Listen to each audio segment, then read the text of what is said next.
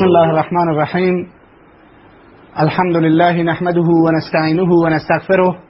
ونعوذ بالله من شرور أنفسنا ومن سیئات أعمالنا. من يهده الله فلا مضل له ومن يضلل فلا هادي له. وأشهد أن لا إله إلا الله وحده لا شريك له. وأشهد أن محمدا عبده ورسوله. صلى الله عليه وعلى آله وصحبه اجمعین أما بعد دوستان بسیار عزیز و سروران گرامی السلام علیکم و رحمت الله و برکاته.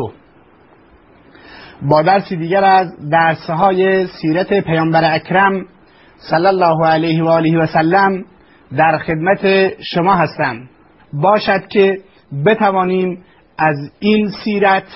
در زندگی عملی خودمون استفاده بکنیم و خداوند عزوجل ما رو این توفیق رو عنایت بکند که اسلام رو در سایه قرآن و سیرت عملی پیامبر اکرم بفهمیم. آنگونه که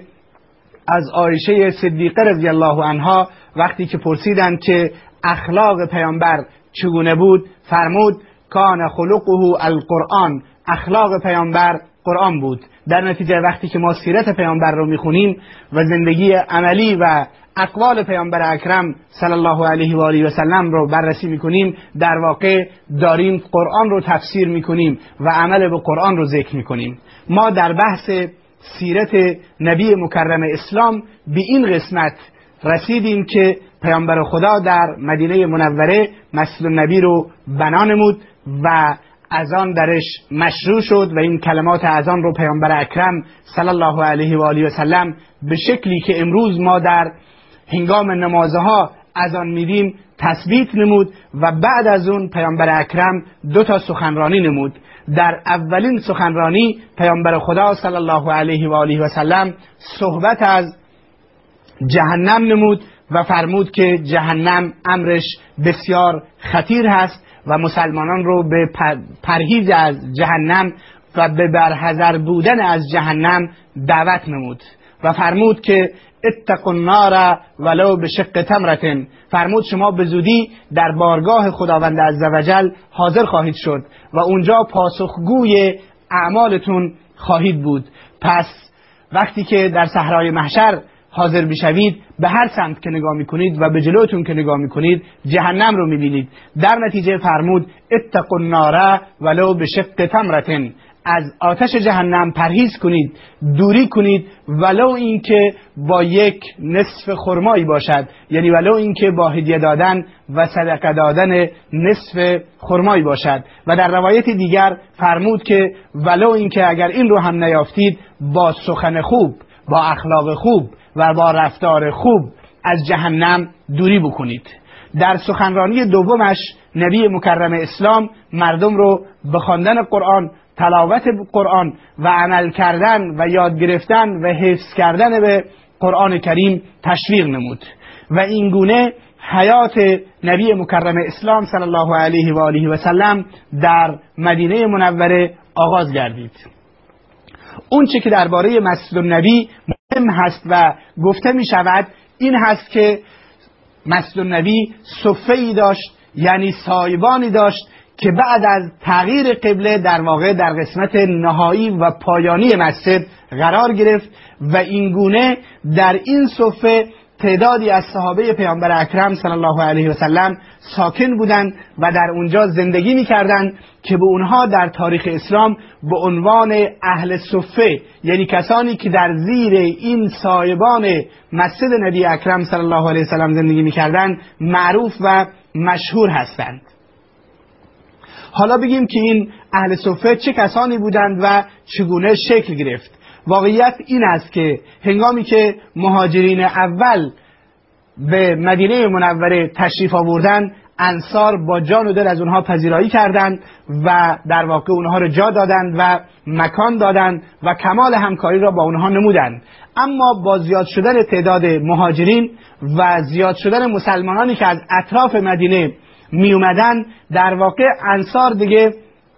توانایی جای دادن همه کسانی رو که از بیرون می اومدن نداشتند این است که تعدادی از مسلمانان فقرای مسلمان که از شهرهای دیگر و جاهای دیگر می اومدن در این زیر صفه و زیر این سایبان مسجد النبی زندگی می کردن و در اونجا به عبادت خدا و پروردگارشون می پرداختند اینها تعدادشون در مقاطع مختلف زمانی با توجه به نیازها متفاوت بود. احیانا تعدادشون هفتاد نفر احیانا هشتاد نفر و بیشتر یا کمتر رو مورخین و سیرنگاران برای ما ذکر کردند. پیامبر اکرم صلی الله علیه و آله و سلم توجه زیادی به اهل صفه داشتند به طوری که به ایادت اونها می‌رفتند اونها رو احوال پرسی می‌کردند و احیانا به صحابه دستور می‌دادند که اینها رو به خانه های خودتون ببرید و بینها آب و غذا بدهید. و اینگونه پیامبر اکرم صلی الله علیه و آله و سلم برای مسائل اونها اهمیت زیادی را قائل بود. اما اینکه اهل صفه از کجا ارتزاق می‌کردند و از کجا زندگیشون میگذشت باید به این نکته اشاره بکنیم که بعضی از صدقات و زکات هایی که خدمت نبی اکرم صلی الله علیه و آله و سلم می آوردن پیامبر اکرم همونطوری که می‌دونیم خوردن زکات برای ایشون جایز نبود. این زکات و صدقاتی رو که می آوردن برای اهل صفه میفرستاد. و وقتی که هدیه می آوردن بخشی از این هدیه رو برای اهل صفه میفرستاد و مقداری از این هدیه رو خود رسول مکرم صلی الله علیه و آله و سلم استفاده می نمود همچنین طبق روایات صحیحی که در صحیح بخاری و سایر کتب حدیث اومده پیامبر خدا صلی الله علیه و آله و سلم به اهل صفه در واقع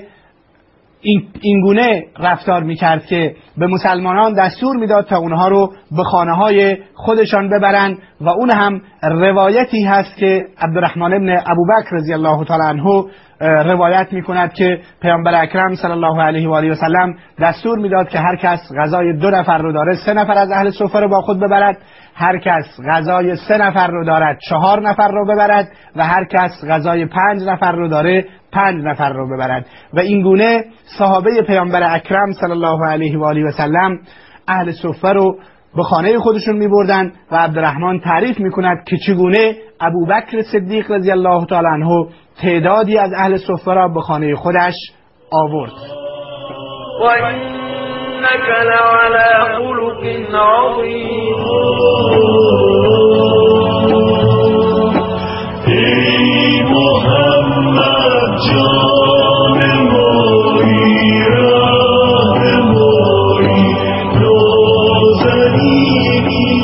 پس سخنمون درباره اهل صفه بود. که چگونه پیامبر اکرم صلی الله علیه و آله و سلم به اونها اهمیت می‌داد تا جایی که اونها رو بر خودش و خیشاوندانش مقدم می‌دانست. و اینجا جای دارد که ما به این نکته بپردازیم به این حدیثی که در صحیح بخاری وارد شده است که روزی مقداری اسیر و مقداری برده خدمت نبی اکرم صلی الله علیه و آله و سلم آوردند. علی ابن ابی طالب به همسرش فاطمه زهرا رضی الله تعالی عنها این دختر بزرگوار نبی اکرم صلی الله علیه و آله و سلم کسی که پیامبر خدا برای ایشون احترام خاصی و ارزش خاصی قائل بود. تا جایی که وقتی که فاطمه تشریف می آورد پیامبر اکرم در برابرش و در جلویش بلند می‌شد و به احترام ایشون می ایستاد و احیانا دستش را می گرفت و در کنارش می نشاند علی ابن ابی طالب به این دختر محبوب رسول خدا صلی الله علیه و سلم می‌گوید همکنون ما اطلاع شدیم که مقداری اسیر و برده خدمت پیامبر گرامی اسلام آوردند شما بروید و با پدرتون و با پیامبر خدا صحبت بکنید. شاید به شما یکی از این برده ها و یکی از این کنیزان را بدهد تا برای شما کمکی باشد. زیرا دختر پیامبر خدا مانند دختران بسیاری از رهبران امروزی که در رفاه و آسایش زندگی می‌کنن نبودند بلکه ایشون از شدت آسیا کردن با آسیای دستی دستانشون تاول زده بودند و رفتند و از پیامبر خدا خواستند که اینها رو کمک بکنند. وقتی که فاطمه زهرا خدمت پدرشون رفتن پیامبر اکرم صلی الله علیه و آله و سلم فرمود چه فکر می‌کنید؟ آیا من بگذارم که اهل صفه از گرسنگی به خودشون بپیچند و این برده ها رو به شما بدم شکمشون خالی باشه و از گرسنگی به خودشون بپیچند. نه این کار رو نخواهم کرد بلکه این بردگان رو میفروشم و برای اهل صفه غذا و مواد خوراکی و غذایی تهیه می‌کنم و تدارک می‌بینم این گونه پیامبر اکرم صلی الله علیه و آله و سلم این دخترش رو که محبت نسبت بسیار بالای نسبت به ایشون داشت رد کرد و در واقع بهش پاسخ مثبت نداد.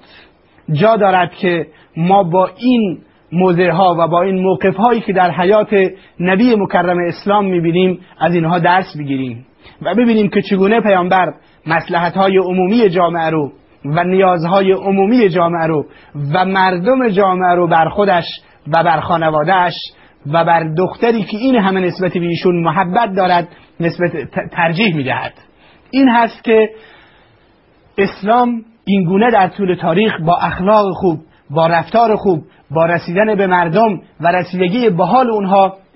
پیشرفت کرده و توسعه پیدا نموده. می‌دونیم که اسلام به اندازه ای که با این اخلاقها و این رفتارهای نبی اکرم صلی الله علیه و آله و سلم و مسلمین پیشرفت نموده در واقع با قدرت شمشیر و با زور پیشرفت نکرده. این هست که بعد از اینکه فاطمه به خانه اش برگشت پیامبر اکرم صلی الله علیه و آله و سلم مقداری فکر نمود و گفت که شاید فاطمه از این مسئله نگران بشه. این هست که به خانه فاطمه رضی الله تعالی عنها رفت. اونجا فاطمه و علی ابن ابی طالب در حال استراحت بودند و چادر روی خودشون انداخته بودند که اگر سرشون رو میپوشوندن پاهایشون لخت می‌شد و اگر پاهایشون رو میپوشیدن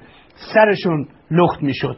پیامبر وقتی پیامبر را دیدن برخواستند پیامبر فرمودند که راحت باشید. بعدش فرمود ای فاطمه به شما چیزی یاد میدم که اگر اینها رو بگید برای شما از اینی که به شما برده بدم به مراتب بهتر هست و ثواب و اجر بیشتری دارد. بعدش فرمود هنگامی که به رختخواب می روید و هنگامی که می خواهید بخوابید سی و سه بار سبحان الله بگید و سی و سه بار الحمدلله بگید و سی و چهار بار الله اکبر بگید. و این گونه این تسبیحات در تاریخ اسلام به عنوان تسبیحات فاطمیه یعنی تسبیحاتی که رسول اکرم صلی الله علیه و آله و سلم به این دختر محبوبش فاطمه زهرا رضی الله تعالی عنها آموزش دادن در تاریخ اسلام مشهور و معروف هستند. به هر حال اینجا ما می‌بینیم که نبی اکرم صلی الله علیه و آله و سلم توجه زیادی به اهل صفه دارد و اهل صفه رو نمی‌گذارد که دچار مشکل بشوند. حالا کار اهل صفه چی بود و اهل صفه اساسا چه کارهایی رو انجام می‌دادند متاسفانه جریان اهل صفه باعث شده است تا بعضی از کجندیشان و اونهایی که اسلام رو به زوایا کشیدن و به تکایا کشیدن و اسلام رو در واقع از مسائل اجتماعی و سیاسی جامعه حذف کردند و امروز ما در واقع مصیبتی رو که داریم می‌کشیم از این فکر انحرافی هست که در میان برخی از صوفیان و متصوفه وجود دارد که اسلام رو به جای اینکه در جامعه باشد و به جای اینکه در اجتماع باشد و امر به معروف کند و نهی از منکر بکند و در مسائل سیاسی و اجتماعی جامعه نقشی فعال داشته باشد اینو به زوایای مساجد و تکایا و عبادتگاه ها کشیدن و با چهل کشیدن و یک سری از این مسائل مشکلات ایجاد کردن برخی از اینها استدلال می‌کنند به این رفتار اهل صفه و میگند ما راه و روش و مسلک و منهجمون رو از این اهل صفه گرفتیم. باید به این دوستان و عزیزان بگیم که اهل صفه چنین کسانی نبودند بلکه اهل صفه کسانی بودند که در آنجا عبادت می‌کردند و هنگام جهاد به جهاد می‌رفتند و هنگام کار هم کار می‌کردند. چنانچه در روایات صحیح وارد شده است که اهل صفه در واقع هسته های خرما رو خرد می‌کردند برای مردم و در قبال این مز دریافت می‌کردند. چرا که خودشون حیوانی یا چیزی نداشتند که این کار رو انجام بدن. پس ما مشاهده می‌کنیم که این استدلال کردن برای گوشه نشینی و زاویه نشینی و خزیدن به تکایا استدلال کردن برای این کارها از عمل اهل صفه کار درستی نیست به خاطر اینکه اهل صفه همانگونه که در اونجا عبادت می‌کردند علم و دین آموزش می‌دیدند از پیامبر خدا و در حلقات درس پیامبر خدا شرکت می‌کردند و هنگامی که جهادی صورت می‌گرفت در جهادها و مبارزه ها هم شرکت می‌کردند. يا أيها النبي إنا أرسلناك شاهدا ومبشرا ونذيرا. ای محمد جان مایی رهنمایی نازنینی پس سخنمون در مورد اهل صفه بود. اون کسانی که در زیر سایبان مسجد النبی به عبادت خدا می پرداختن و در اونجا علم فرا می گرفتن و هنگام جهاد و مبارزه و نیاز اسلام و مسلمین به شمشیرشون شمشیر بر می داشتند و به جهاد می رفتند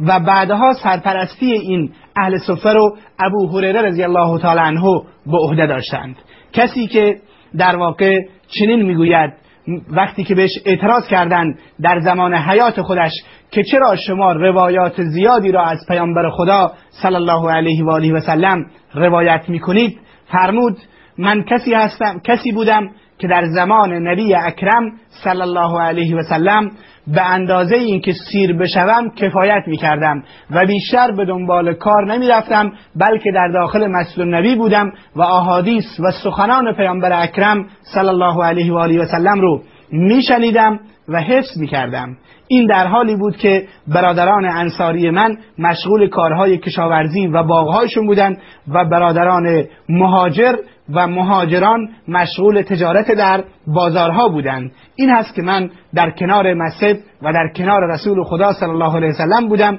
و احادیث رو حفظ می کردم و اون روزی هم که احساس کردم که حفظم ضعیف هست. خدمت نبی اکرم صلی الله علیه و آله و سلم رسیدم و گفتم ای رسول خدا من بعضی از چیزها رو فراموش می‌کنم. دعا بفرمایید که خداوند حافظه مرا تقویت نماید. و این گونه پیامبر خدا صلی الله علیه و آله و سلم برای ابو هریره دعا نمودند و ابو هریره از حفظ بسیار بالایی برخوردار بود که هر چه رو که از پیامبر خدا صلی الله علیه و آله و سلم میشنید فراموش نمینمود. پس این گونه اهل صفه در اونجا زندگی می‌کردند در مسجد النبی در سایبان مسجد النبی و اینها فقرای مسلمین بودند که از جاهای مختلف می اومدن و جایی نداشتند و بعضی از اونها در واقع با توجه به اینکه جایی داشتن امثال ابو هریره که خونه مادرش در واقع در مدینه منوره بود اما در مسجد زندگی می‌کرد تا از علم نبوت استفاده بکند و از مسائل شرعی استفاده بکند و بیشتر به عبادت بپردازد. نکته بعدی که درسهایی رو که ما می‌گیریم از بنای مسجد باید ما بدونیم که در وهله اول مسجد جایگاه تقوا و تهارت و پاکیست اونجایی که قرآن کریم میفرماید لمسجد اسس علی التقوا من اول یوم احق ان تقوم فیه مسجدی که از اول از برای بار نخستین بر اساس تقوا و پاکی پایگذاری شده است شایسته در است که شما در چنین مسجدی اقامت بگزینید. و همچنین درباره این مسجد اومده که فیه رجال یحبون ان یتطهروا. درباره مسجد نبی اومده که درش مردانی وجود دارند که دوست دارند که تهارت و پاکی بکنند. مسجد همچنین محل ذکر و عبادت و پرستش و نماز خواندن صحابه اکرام رضی الله تعالی عنهم اجمعین بود. همچنین مسجد به عنوان یک پایگاه صرفا برای عبادت استفاده نمی‌شد بلکه بسیاری از ملاقات های پیامبر اکرم و اساسا کل ملاقات های پیامبر اکرم صلی الله علیه و آله و سلم در این مسجد صورت می گرفت گروه های مختلفی که از گوشه و کنار شبه جزیره عربستان و از جاهای مختلف برای ملاقات پیامبر اکرم صلی الله علیه و آله و سلم میومدن در مسجد پیامبر اکرم با اونها ملاقات مینمود و با وفود مختلف و گروه های مختلف در اونجا گفتگو مینمود و در مورد اسلام و دین برایشون توضیح می‌داد. همچنین مسجد در واقع پایگاه درس و تدریس و نشر علم شرعی در اون روز به شمار می‌رفت. به طور اینکه مسجد در این حالی که در اون روز درش عبادت و پرستش می‌شد بلکه یک دانشگاه عظیم اسلامی بود که پیامبر اکرم توانست شخصیت های بزرگ و عظیمی از شاگردان خودش رو که هر کدومش یک رهبر کامل بودن اینها رو توانست در این مسجد تربیت بکند و در این مسجد علم بیاموزد. شخصیت هایی که در واقع می‌تونیم بگیم که هیچ دانشگاهی در دنیا نتوانسته است. چنین انسانهای برجسته ای که نبی اکرم در مسجد نبی تربیت کردند که همان از صحابه و یارانش باشند تربیت بکنند. و این مطلب بسیار مهم و حیاتی بود. همچنین همونطوری که می‌دونیم مسجد معوای انسانهای فقیر و معوای انسانهای در واقع تنگ دست بود. در مسجد تنها عبادت و پرستش نمی‌شد بلکه مجاهدین در مسجد تجمع می‌کردند و پرچم جهاد هم در داخل مسجد برافراشته می‌شد و از اونجا گروه های جهادی به قسمت های مختلف برای نشر و گسترش اسلام در گسل می شدن و توسط پیامبر اکرم صلی الله علیه وسلم فرستاده می شدن همچنین مسجد محل صلح و اعلام صلح و اعلام جنگ و اخبار صلح و جنگ مسلمانان و اطراف و اکناف بود. در نتیجه ما وقتی که به مسجد نگاه می‌کنیم باید این رسالت ها رو مسجد بتونه ادا بکنه. مسجد محل علم و دانش محل ذکر و عبادت محل تصمیم گیری های کلان محل در واقع گسل داشتن و تربیت کردن مجاهدان بزرگ و گسل داشتنشون برای دفاع از اسلام و مسلمین باشد. دعا بکنید که خداوند عزوجل به ما توفیق بدهد که امروزه هم مساجد ما اون رسالتی رو که در اون روز مسجد النبی به عهده داشت و به خوبی تونست به اون رسالت عمل بکند خداوند عزوجل امروز هم مساجد ما رو این در واقع امکانات رو برایشون فراهم بکند که مساجد ما هم محل عبادت علم جهاد و رد و بدل کردن اخبار مسلمین و ملاقات ها و سایر خیراتی باشد که مسجد نبی ازش برخوردار بود. تا جلسه دیگر و وقتی دیگر که باز هم در خدمت دوستان و سروران گرامی خواهم بود السلام علیکم و رحمت الله و برکاته.